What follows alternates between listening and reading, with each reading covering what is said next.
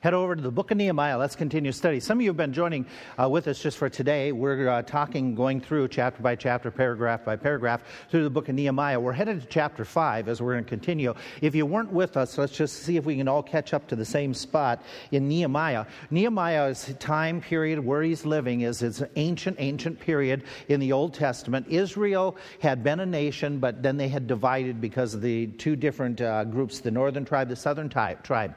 They had gotten into idolatry, so God used other nations to spank them, to try to correct that idolatry. Babylonians were one uh, that came in when the northern tribes were already gone and the southern tribes were continuing for another 125 or so years. Then God sent in the northern, uh, the Babylonians. They come in, they attack. They uh, end up wiping out Jerusalem. Jerusalem is laid bare for 70 years. At the end of that 70 years, the Jews are allowed to go back uh, because of the decrees. The Babylonians have been taken over, the Persians are in charge, and they're more. Um, uh, sensitive, kind towards the ancestral homes of the people that they are dominating. So they let the Jews go back, and the Jews start going back in different groups. Some go to rebuild the temple, and uh, some go back to start rebuilding the city under Ezra's leadership. And then all of a sudden, some of the neighbors, who are the small little kingdoms around Jerusalem, they don't want the Jews to rebuild at all. So they send a letter to the Persian emperor and tell him that these people are rebellious people. They have a history. And he reads the history books and figures out, yeah, they do have a history. Until I check it further, you people need to stop building. And so everything stops for about 12 years. Then that same king is approached by his cupbearer, Nehemiah, and said, Can I go back and rebuild? And Nehemiah is in good favor with the king. And so he's allowed to go back. He uh, makes the journey back to Jerusalem, and he gets there and he spends some time checking things out. He gets the people rallied, and they rebuild the walls that are pretty much down. They rebuild them in 52 days. That's pretty quite an amazing feat, considering you know the equipment. It would be an amazing feat today, even though we have the equipment. Getting through the permit stage would take more than 52 days in our day. Um, so they do it, but they do it with opposition. There's people around, people inside. There are some Jews Jews that don't want to work. Isn't that surprising? There's some people within the city that want others to do the work. And uh, then there's people outside that don't want them to do the work. And the people outside in chapter uh, 5, they give them a real hard time, okay? Or chapter 4, and then going into chapter 5. The hard time comes in mockery. They make, they make fun of them for what they're doing. Then they, they don't stop. The Jews keep working. And so the sticks and stones, you know, uh, names, they, you know, they, that won't that do hurt typically, all of a sudden the names don't stop the Jews.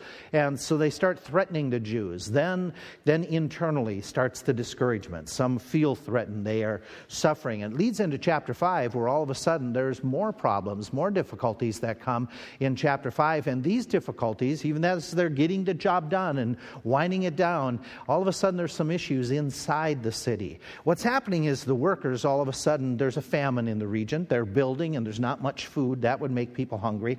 Uh, conflicts between a lot of people who are there. The rich are getting richer off the poor people. And basically, the summary of chapter 5 is what happened is the uh, poorer folk, they, they, they're building, they're building, they're building, but they've got to stop because they, they've used, used up all the kitchen supplies and the freezers are empty. And so they've got to get food for their kids, but problem is they have to go farther out because they've used the resources. And some of those who had property and who had some, some abilities, all of a sudden they they can't find food and they need to borrow food or borrow money. And so the rich people are starting to loan the food. They're start, are starting to uh, sell the food. But they're making the folk either give them their land as purchased, and that's Jews giving up an inheritance, big thing. And so some are selling their land. Some don't have any land anymore, but they still need to eat. So they're putting their kids in indenturement to the other Jews. And so now it's gotten really tense. And, and they know the people who are the poorer ones the ones who have given up everything, to the rich people who are taking advantage of the entire situation, they all know that this is wrong by Scripture, by the Old Testament law, which they haven't been living for, for hundreds of years. They know that that law specifically says you can't be doing this. You can't be charging such interest. And in payment, you can't make another Jew come into servitude because of a debt. And they know that. And so they come to Nehemiah and they just say, We've had enough. We have, you know, the rich are getting rich, the poor are getting poor, and so Nehemiah, we need to do something. Nehemiah has the, um, has the responsibility and opportunity to do something because of his job. Do you remember what his job is? He's not just there as you know, anybody coming along and getting the building. He has a title. Do you remember what his title is? He's the governor. He's the appointed uh, authority. He's the representative. He's the governor of this territory. And so at coming, that's, you know, he's coming. He's got Persian, Persian rule with him. Oh, by the way, part of the, part of the problem of payments is Persian taxes. So it makes sense why they would, they would come and complain to him because he's the representative of the Persians. So it's not just food, it's the taxes that are kind of causing a lot of the financial problems. So they come to Nehemiah, and Nehemiah has to deal with it. This is chapter 5. Nehemiah starts speaking to it, starts addressing it, and we pick up in verse 6. In verse 6, as you look down, Nehemiah's reaction to the Jewish nobles is one, I'm going to get these people together. You read verses 6, 7, 8, and look at it real quickly. He gets the people together, both the offenders and the offended and he pull, calls a big town meeting. Despite the project, despite all the, the work that needs to get done, we're almost there. Let's, you know, let's make a big push to get it done. This is important because there's an offense because there's, you're stumbling one another. So he calls a halt to the work, pulls the people together. His emotions are very clear because it says he became very angry. He's upset. Yeah, I was, I was reading um, a, a it, it, has to do with what the new series we're embarking on. And I was reading because I had a conversation this week with somebody who's, who they were struggling because they said, I got, I'm getting so angry with somebody who has told them about horrible things they're going to do to other people. And they said, I, I felt so guilty because I was so angry towards that person for all the evil that they want to do to other people. Is it right to be angry at times? Yes, it is. Does God ever get angry? I'm surprised by the book of Judges because that's where we're going to start a new series here to, this morning. How many times says the and God was angry and God the anger of the Lord was kindled. And sometimes we think and feel guilty and I think it's a false sense of guilt. We get angry and we say, "Oh, we we should never be angry." That's not true. Be angry and say, "Okay, so there's an appropriate time for anger, but it can't lead into sin." Like revenge or uncontrolled responses.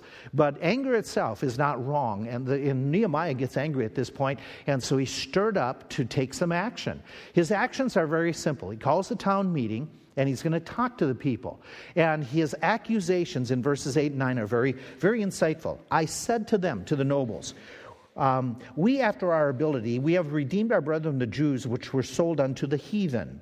Okay, and that's, some, that's what's happened. Some of the Jews who are back here had been redeemed by other Jews. They had been purchased off the auction block because when they were taken away into captivity, they had been sold. Um, he goes on, And will you now sell your brethren, or shall they be sold unto us? Then they held their peace and found nothing to answer. Why are they so quiet? Why can't they, don't they say anything? Yeah, there's guilt. Okay, actually, what, you know, the old, the old, you know, adage, what could they say? Okay, because they know they're as you know, as uh, guilty as can be. And I, also, I said, it is not good that you do, ought you not to walk in the fear of God because of the reproach of the heathen, our enemies. He's very pointed where he just says to them, what you do is not good, and you don't fear God. Now, those are two pretty hefty applica- um, accusations, but they're very pointed. And he's just laying it out there as it is. He says, You're doing wrong according to the scriptures. You don't fear God. then what he does is he demands something from the offenders. This is where we left off last week. Watch how he deals with them.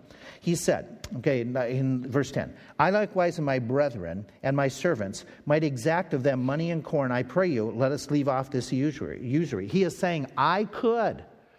Okay, as, uh, by the way, you have to put in parentheses here. I, as blank, could be charging these people. What's the blank? As governor, could he be charging them to provide him food? Yes. Okay. He could be he could be asking them to pay him because that's his job. Okay, and that's where he would get his resources typically that he would get them from the people and uh, take care of his own living expenses. But he says, you guys got to stop this. You got to stop this. Even though I could be charging, we're not doing it. We'll see at the end of the chapter. And he says the usury, that high interest. Restore, I pray you, to them even this day their lands, vineyards, olive yards, their houses, also a hundredth part of the money and of the corn, wine, oil that you exact of them. And they said, What? They, they're, they're going to do it and will require nothing of them. By the way, there is in the Old Testament is there a cycle that they were supposed to relieve all debts anyway? Yeah, okay. Remember on that cycli- cyclical thing that uh, every, you know, when you get in the seven years and seven of seven years, all the land reverts and everything. So they were supposed to do that. So what he demands of them is very simple stop charging the interest and restore the land into portions. They agree to do it. Now, here's a couple questions. Why does he take them on before everybody? Remember, if there's no offense, we're supposed to go one on one and or two on one. Why in this text? How does doesn't he violate a Matthew 18 principle by calling him out in public? Okay, let's go over here. We'll work our way across. There's a lot of them. Okay, there's a lot of them. That I think that's that's very legitimate. Um, you added something, and I was over talking you. Sorry. Just the idea the, the number. Okay. Yes. Okay, it was it was already a public issue. So you got so many people to deal with. You got an already public issue. Does the New Testament say that we are supposed to keep every sin silent and deal with it only in private? No, it doesn't. No, it doesn't. It doesn't say that. In fact, in Timothy, where he says that if an elder is found to be uh, worthy of accusation, accusation, what does he tell you to do? Take it to the public body. Why? Because the nature of position and public nature, sometimes it does get broadcasted. And it's not rumored, but it's dealt with graciously, but it has to be dealt with in an open sense. Is there value? Let me see if I can bring it back this way. You're disciplining, you're training your kids, okay? We had this principle, we tried this principle that a lot of the times when we were disciplining, we were training, especially if we were carrying out some form of physical correction, we would take them aside and do it privately. Were there occasions that the, that might be the norm? For us, it was the norm. But were there occasions that it was very obvious and evident that, a, that an open rebuke, an open situation before all four kids was appropriate? Because if one was doing something that could put all four in danger or leading them into something, a, then, it, then it needs to be dealt with in a more public fashion. So to say that, one, we're not supposed to ever be angry, that's not true. Okay? But it doesn't mean we just go off the deep end. And to say that every time there is a sin, it has to be dealt with privately, that's not true. That's the general principle, but there are times that you have to be more open and deal with it more openly. Okay, and, and, and again, he's dealing with it openly, but there is something here that's a, a principle. Who does he deal with it openly with? I didn't say that real clear, did I? Okay, in an open fashion, what, uh, who's he talking to? He's still talking to the offenders. He's not talking to everybody else and not them. Does that make sense, what I'm getting at? Okay he's, he's laying it out for everybody to see how he's dealing with it because it's an, it's an open offense. But he's not talking to everybody else, he's talking to them. You, you just became the nobles. He's talking to them, but everybody's able to observe. So, though he's dealing with it publicly, he's dealing with it directly with the offenders. Okay, now there's a, there's a principle, right? So when we deal with something publicly, we don't tell everybody else about it and never approach the offender. That's the way it's often dealt with, and that's not appropriate.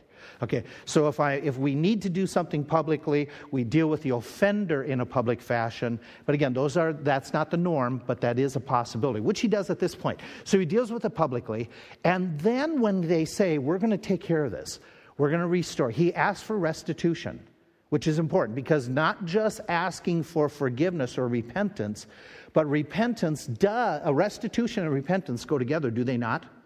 Yes? Does this make sense? Okay, you've stolen something. You said, I'm really sorry I stole it. What should you do as well? Give it back or re- replace the item, the value of the item. Restitution is a biblical principle that if somebody who's offended, they need to restore. The problem is when it comes to certain sins, you cannot restore. Once the vase is broken, you can't, you can't take it back, okay? And so here he's asking them to make restitution, which they agree to do. And then, watch what's interesting. That goes a little bit further. We will restore them, we require nothing. So will we do as you say.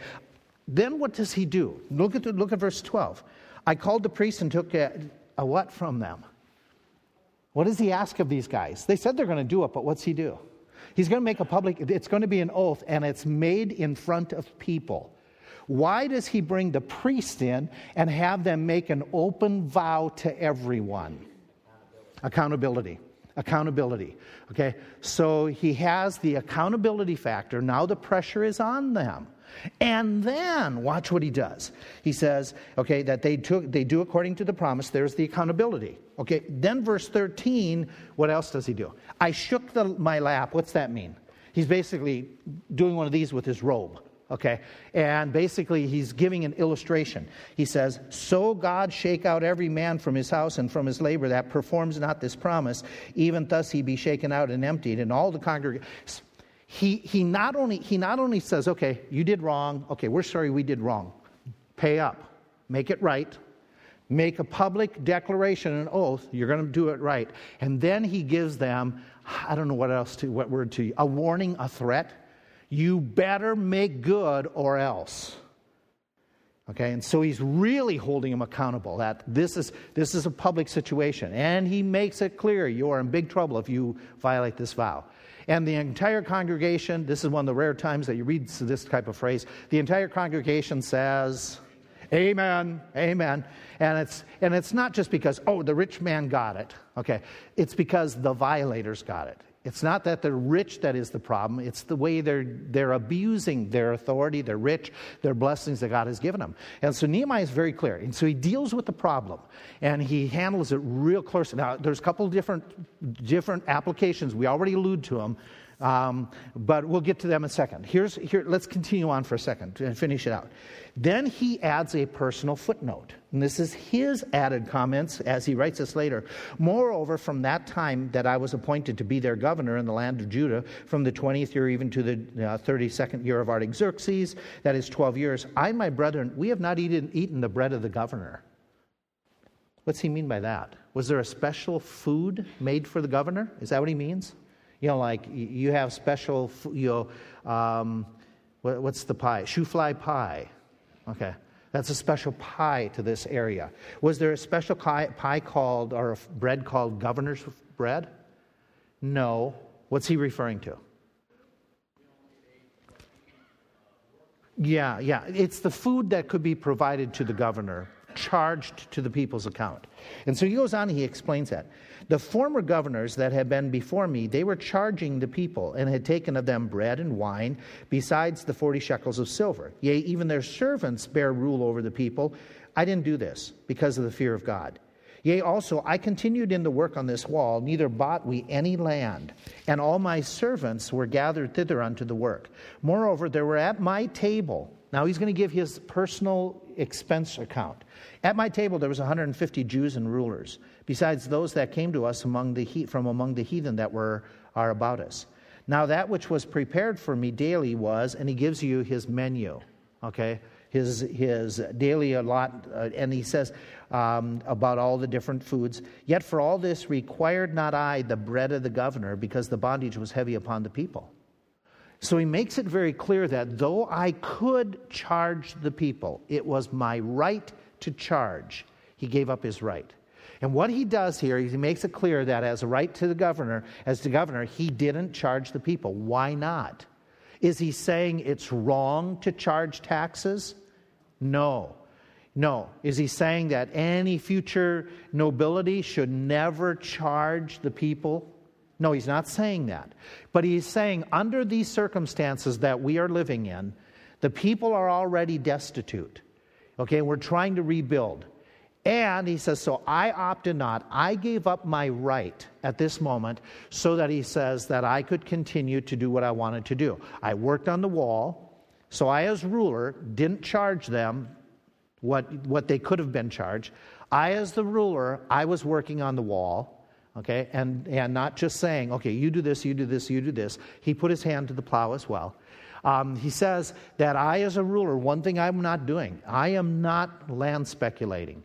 I am not making personal profit at the expense of other people because I know I'm talking to somebody and find out that you know they're uh, they're in tough times financially, and I I could say, well, I could lend you some money, da da da da da, or I could buy your property and get it at a good rate. I I and those who are working with me, we refuse to do this. We're not going to we're not going to take advantage of people's plight. And so he's very clear on that. He personally then covers the expenses for all these people, including his soldiers and including the others who were doing a lot of the work that he was funding the lunch program for them. What does this tell you about Nehemiah? One, what does it tell you about his personal bank account? Okay, he's got a pretty decent bank account. Yes, we'd, we'd grant that. Okay, so, um, so he's, not, he's not a poor man. Okay, and again, he never says, and nobody in this book says, wealth is wrong. Okay, can wealth be used for good? Yes, and Nehemiah is an example of that. And so God prospered him, and he uses it in a good way. What does it tell you about his character? He cares for people. And, and, and his country. That's very important, okay? What else does it tell you about him? He's a very honorable guy. Don't you wish this was the type of political leaders that we had in abundance?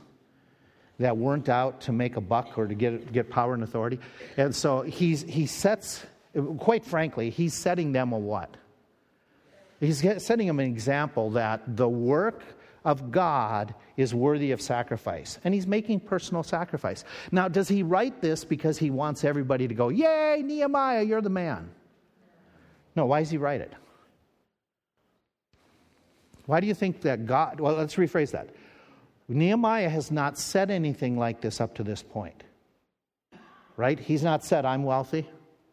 He's not opened up. Remember how it sometimes says, let not the right hand know what the left hand is doing?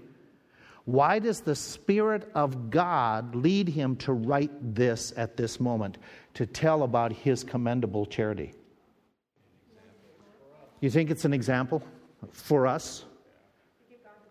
To give God the glory? All of that's true, right? Don't you think? Is the circumstances make sense why God would have him write it at this moment? Because who's the contrast between? What kind of who's he contrasting himself with? The, the other the other leadership that's taking place. He's making it very clear that, and, and I think this is an important thought because do we have do we have a battle in America that says wealth is wrong? Is there that sentiment starting to pervade our, our thought pattern? Yeah, and, and, and that's not true. And Nehemiah, do you think that the poor people at his day struggled by saying wealth is wrong? Sure, sure.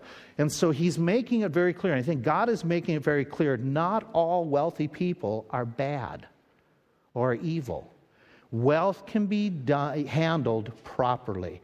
And so he's setting out an example. And it makes perfect sense to me why God would have him write that. Not to be boastful, but to give us, to give the Jews an understanding that it's not the wealth that's the issue. Money is not the root of all evil.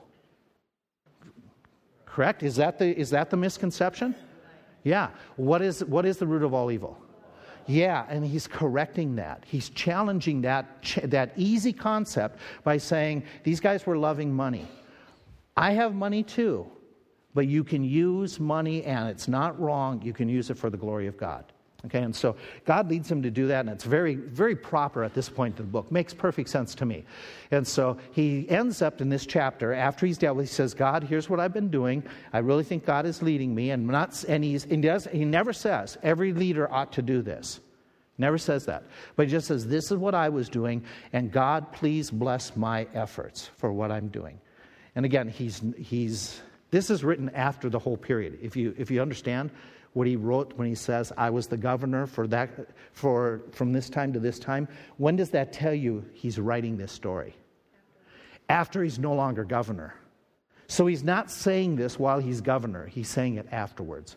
And so he tells it and he says, Okay, at that time I prayed for God's approval. Now the problems don't go away. What happens is the problems become a little bit more intense. They're almost, uh, excuse me, okay, they're wrapping up the project. They're almost done with the project, and we get into chapter six. Now, before I do that, let's fill in your notes. Okay, some of you have these in your notes, I think, if you have, if I put them in right. Those who make a difference are those who seek to have, are those who have a genuine compassion for the oppressed and seek justice for all. I think that's a truism, okay? That there's a, there's a, there's not just on our part to be concerned about people's soul, that is primary but we should also have a concern for their, their welfare. Because if we see a brother in need and say, Be warmed and filled, that's not commendable. That is not commendable. So we have to have some concern for the physical, for the justice, as well as primarily we're after the concern for people's soul. That's no doubt. They, uh, those who make a difference are those who contemplate and control their actions, even if they're angry. And again, anger is not wrong, it's how you act when you're angry okay, and what you're angry about. And so he is, he is uh, under control and he is angry and it motivates him to take some action. They have courage to confront those who do wrong, even if they're rich and influential. That's tough. That's tough to do this to people who are rich and influential when, when you know, you're somewhat reliant upon those people. And he is to try to keep the peace in the land, but he's going to confront them because they're doing wrong. Their confrontation, those who make a difference, they confront people properly. In his case, he does it quickly. He does it personally, that is, going to them, though it's in a public arena, he's going to them. He's going to deal with Bible based offenses. The offenses that he is upset about are they have violated Scripture, a rule. He's insisting it to stops. He's demanding restitution. He's going to hold them accountable. All those things we already alluded to. That's proper confrontation with compassion. Let's go a little bit further. Those who make a difference for God in the work, God's work, uh, they work at finding constructive resolutions to conflicts, not just pointing out mistakes. He's, he's finding a way of resolving this, not just saying, you're bad, you're wrong, you're wrong, you're wrong, you're wrong, you're wrong, and just saying, wrong, wrong, wrong, wrong, wrong. He's trying to help come to conclusion and a resolution to it. They maintain their personal integrity when dealing with money matters. And so we have that idea of going the extra mile. We have the idea of biblical principles. We have the idea of charity. We have the idea of not taking advantage of others financially, and that's Nehemiah. And they want God to bless their efforts, their labors. That's all Nehemiah. That's all him. Chapter 6 continues that all of a sudden he's done all this. And most of us, by the way, let, us let's, let's say we're there. You know this about Nehemiah. You see what he's done. Would you want to follow Nehemiah? Would he be the type of guy you want to work for? Yeah, we would, most all of us who have been following and, and are aware of his situation, we'd say, that's, that's my guy. That's my guy. I'm going to follow him. So, what happens in chapter 6? Those who are against him, they have to somehow pull the carpet underneath his influence upon people. They have to somehow make him look like he's not worth following, that he's a crook, that he is. That, chapter 6 is modern day press going after leaders to find anything and everything they can.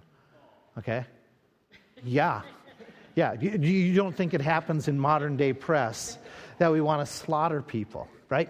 Okay, that when they were, you know, 40 years ago, they said something. Okay, well, th- th- this is exactly what's going to happen in Nehemiah. He's going to come under attack, and they're going to use the press okay, the press that they have at that day.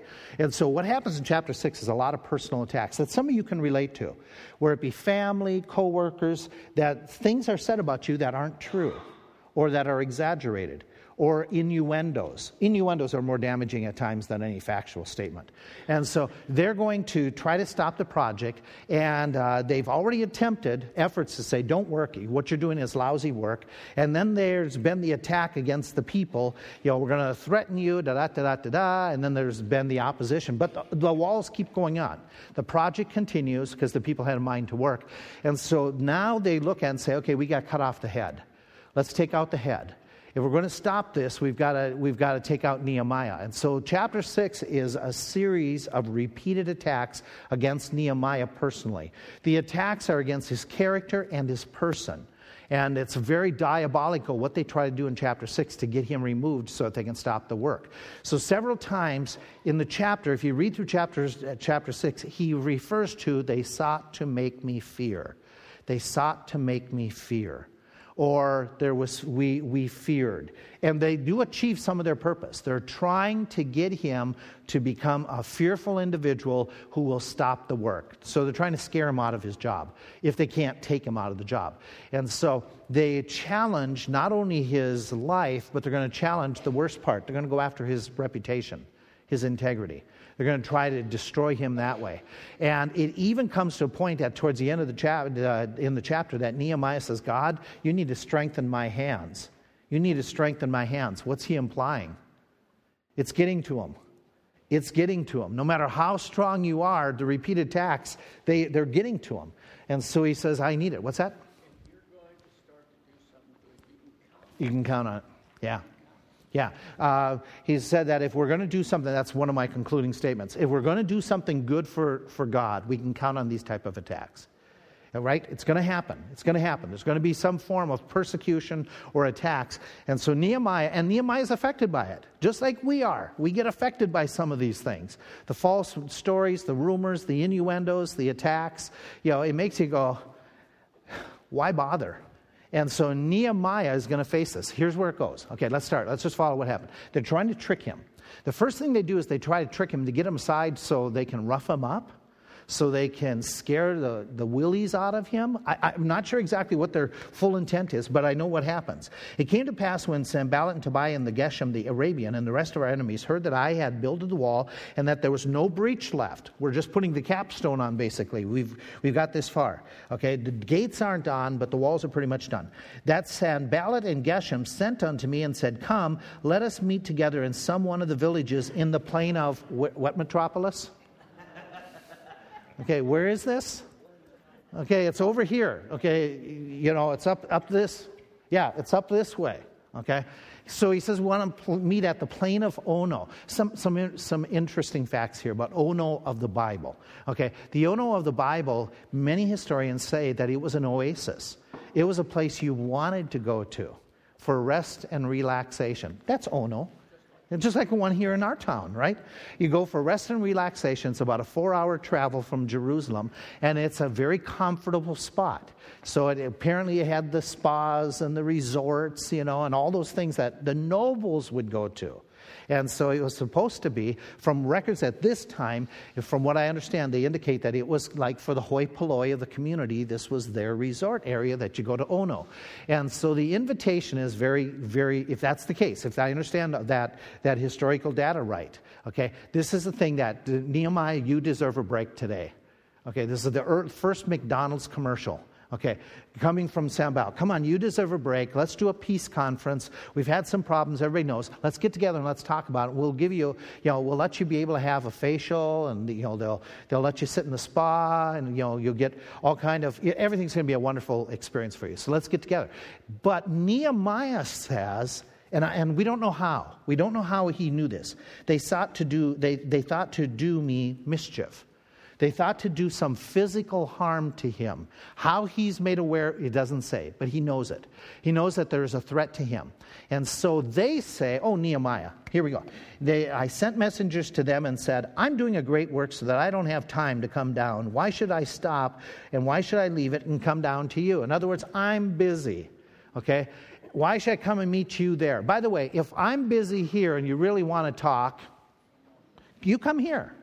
You come, you come to my house, okay? So that while I continue putting the mortar up, we can talk. If it's that, if you're that sincere about this, you come and see me. And yet they sent unto me four times, and I stopped answering them, okay?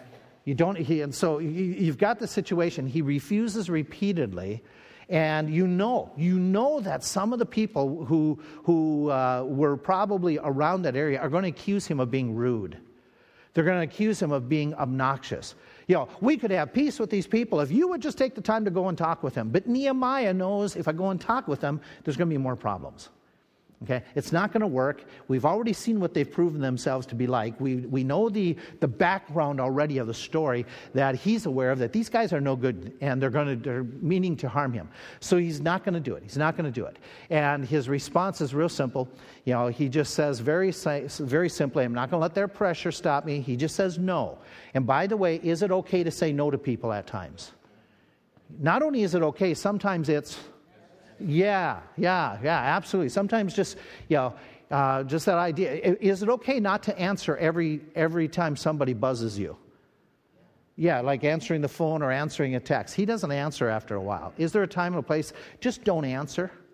Okay? And so he, his rationale is flawless because he had more pressing work to do. We know that. He had no intent of letting off this work. He's sacrificing an awful lot. We just heard that. He wants this job done for the benefit of the people. It's not for his personal benefit. He's made that very clear in the previous chapter. This isn't about me making profit and having pleasure and having ease. I'm paying. I'm not, I'm not, um, I'm not taking time off. I am busy doing the work that God has called me to do.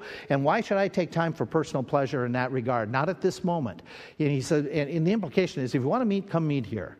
Okay? I don't have to meet you elsewhere. So he maintains his priorities despite the pressures of others, which is really classical that you know that he's got people saying, Oh, Nehemiah, you're the one who is being rude. You're the one who's not meeting with them. But he knows better. He knows it's not a profitable time. So what they do is they try to discredit him.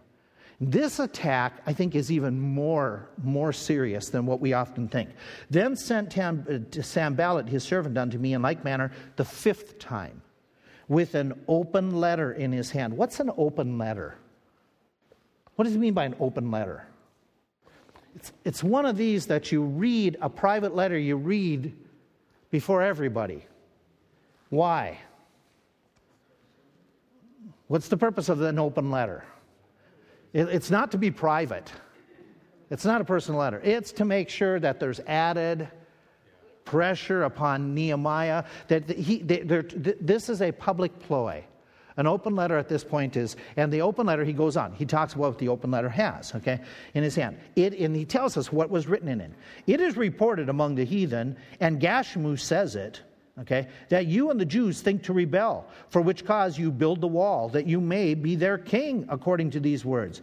You have also appointed prophets to preach about you at Jerusalem, saying, There is a king in Judah. Now shall it be reported to the king, according to these words Come now, therefore, let us get together, or else. Okay, so his, his, they're sending it, the letter is kind of feigning, We're concerned about you. We want to get together and discuss this because we're very concerned about you because we hear lies being said about you or we hear rumors being said about you. So we want to talk to you about these rumors, but he knows they mean it for no good. Okay, and so he's, he's um, going to respond in a phenomenal way, and he knows it's, it's a rumor mill. It's reported amongst, so, you know, everybody, you ever hear these? Everybody says, I heard from a reliable source Okay, that's Gashmu in this, in this account. It claimed that he's leading a revolt and wanted to become their king. It claims that he's hired some prophets. Oh man, and everybody knows hiring a prophet is a bad thing to do because the prophets work for God, not for people. So he's, they're laying out a scenario that they're going to attack him based upon these rumors. And it ends with a, rep, with a repeated invitation you got to meet us at, oh no, okay, or else, okay, or you're going to be in big trouble. The purpose of the open letter is very simple. They want to cause doubt about Nehemiah amongst the people. They want to point out that Nehemiah, you know, here you go, Nehemiah, you know, this is this is what we hear about him. You people, you should you should take a better look at Nehemiah. Nehemiah, you know, I'm not so sure that his sacrifice of all that he's been doing is genuine. He might be doing this, and isn't it amazing that people will pick up on the doubts quicker than they'll pick up on the details of the proof of somebody's character. So what happens is they all of a sudden they're you know they're making accusations, they're putting pressure on Nehemiah, they're trying to threaten him. You know the king's going to hear about this Nehemiah. The king's going to hear about. Um, by the way, who's best buddies with the king? Seriously, yeah, they, you know Come on, the king knows Nehemiah. But, but is it effective to attack somebody's character and to make innuendos about him? It usually works. Okay? The rumors of those days, of this rumor right here, this rumor has a lot of similar tentacles to what often happens today. Rumors today usually don't name original sources, do they? We've heard, or somebody that I trust tells me, you know, eh, you know it's, and usually they don't, the, the source is not, you know, the, the unidentified source. Okay? The, um, they are filled with inaccurate, exaggerated statements. They serve to hurt the pers- per, uh, person in question. They contain unending innuendos about motives, about his desire for fame and power. By the way, is, isn't this true of rumors today? They're usually designed, this is the way that they operate. They're kept confidential, or they're not kept confidential, but relayed openly. I really care about you or, you know, I'm really concerned about, let's just pretend here, I'm really concerned about Ma Hits. So I got to tell you something about her. Well, if I'm really concerned about Mom Hits, go to Mom Hits. But it usually comes across as we're really concerned. Okay, and these rumors. Um, here's, here's a little ditty that I, that I read that I thought was worth just uh, reading to you. It says, I have no respect for justice. I maim without killing. I break hearts. I ruin lives. I'm cunning, malicious, and gather strength the older I am alive. Anybody know what it is? It's gossip. Watch how it goes on. The more I am quoted, the more I am believed. My victims are helpless. They can't protect themselves against me because I have no name, I have no face. He goes on To track me down is impossible. The harder you try, the more elusive I become. I topple governments, wreck friendships. I ruin careers. I cause sleepless nights and heartaches. I make innocent people cry under their pillows. I make the headlines and the head, headaches. I'm nobody's friend. Even my name hisses. I am gossip. Okay? Isn't that true? You know, the rumor mill okay, that how it goes. And so before, somebody wrote this, this is by, um, he was the uh, pastor at Moody Church a number of years, Alan Redpath, that they were going through a real difficulty in their church. And in the difficulty in the church, as they were going through it, they were suffering a lot of families were starting to question the leadership, were starting to leave, we're going to go away because of somebody in the church trying to, trying to, um, caused a lot of conflict, and it was working. And so he, in one of his messages, he says, Here's what we need to do as a body of Christ. We need to, when we hear things, we need to apply this. Before you repeat it, think.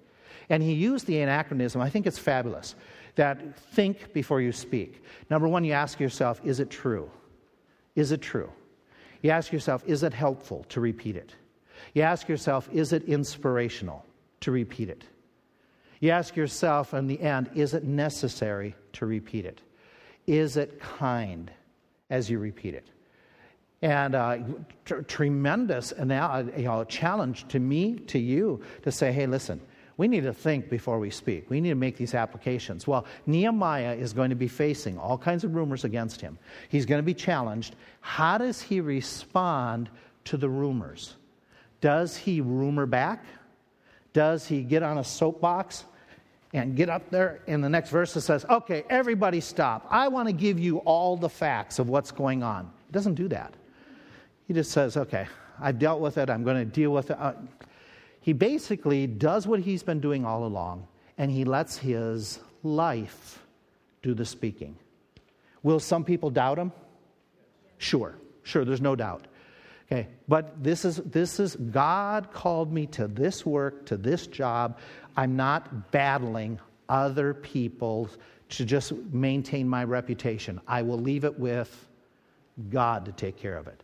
And so that's just just tremendous. It's gonna it's gonna unfold. There's gonna be more attacks. We'll pick those up next week. But that just we just stop right there, and we'll pick up next week where we go.